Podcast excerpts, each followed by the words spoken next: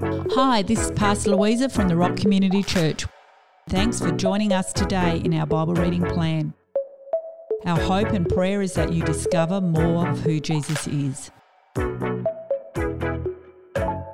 Hello, good morning, good evening, good afternoon, wherever you find yourself. Thanks for tuning into the podcast. My name's Dylan, and today we're going to be reading through Acts 26. If you didn't catch our last episode, Paul was appealing to Caesar. He was before Festus and King Agrippa, asking to be sent before the Roman emperor to be heard on the accusations against him.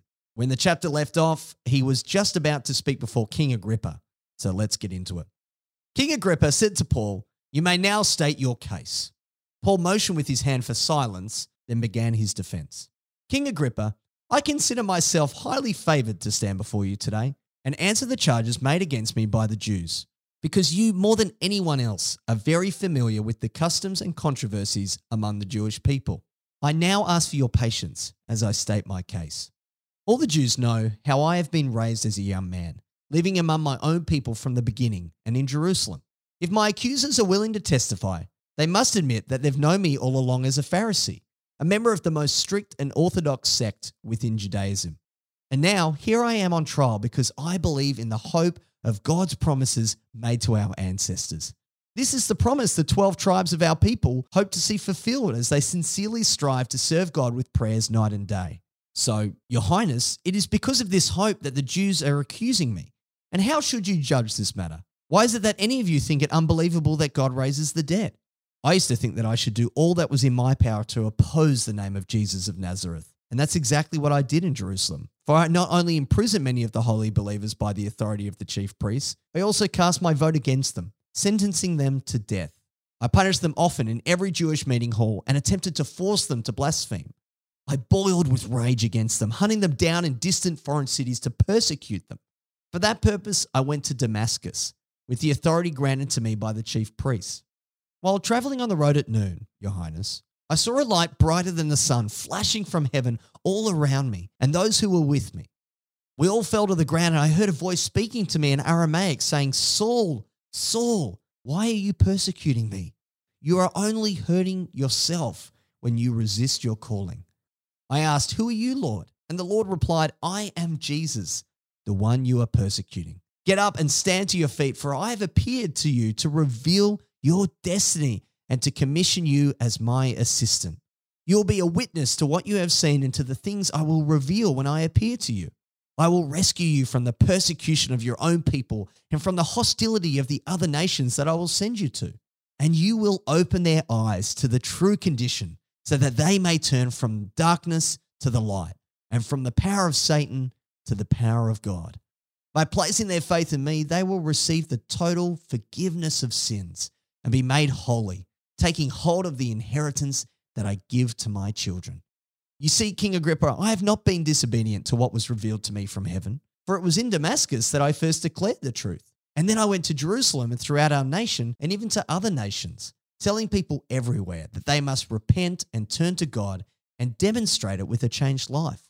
That's why the Jews seized me when I was in the temple and tried to murder me.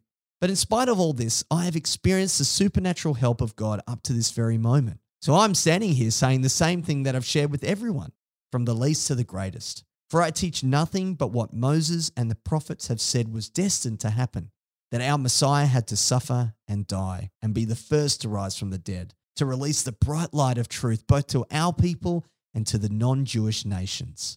Festus interrupted Paul's defense, blurting out, You're out of your mind. All this great learning of yours is driving you crazy. Paul replied, No, Your Excellency Festus, I am not crazy. I speak the words of truth and reason. King Agrippa, I know I can speak frankly and freely with you, for you understand these matters well, and none of these things have escaped your notice. After all, it's not like it was a secret. Don't you believe the prophets, King Agrippa? I know that you do. Agrippa responded, In such a short time, you are nearly persuading me to become a Christian.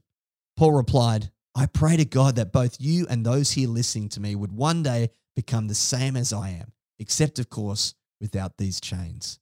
The king, the governor, Bernice, and all the others got up. As they were leaving the chamber, they commented to one another, This man has done nothing that deserves death or even imprisonment. King Agrippa said to Festus, If he hadn't appealed to Caesar, he could have been released.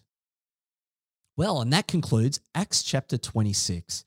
And wow, what an amazing chapter as Paul shares not only his story, but the story of the Israelites and the Jewish people at that time, God's chosen people, and what Jesus dying on the cross meant for them and what it means for us. I particularly love that part where Paul recounted what Jesus said to him all that time ago in that vision when Jesus said, Why are you persecuting me? You are only hurting yourself when you resist your calling.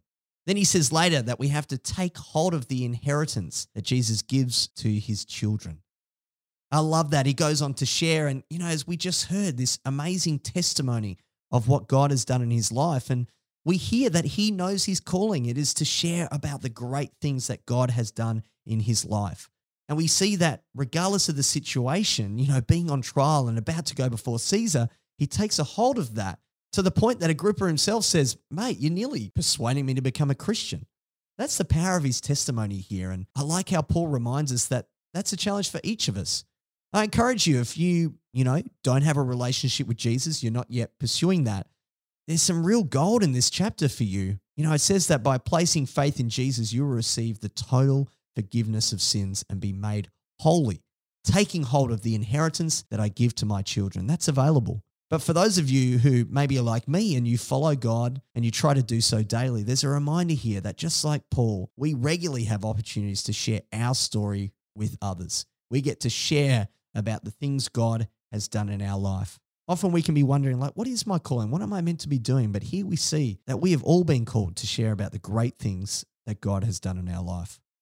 So I hope that encourages you as you go about your day, your evening, whatever you're doing. Be encouraged to love those around you and share the truth of what God has done in your life. Let's pray.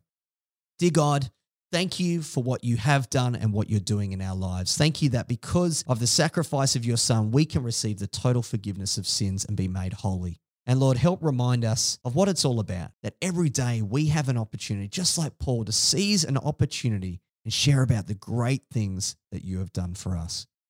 Amen. Thanks for joining us today in our Bible reading plan. Don't miss future episodes. Click follow to subscribe and share with a friend. Have a great day.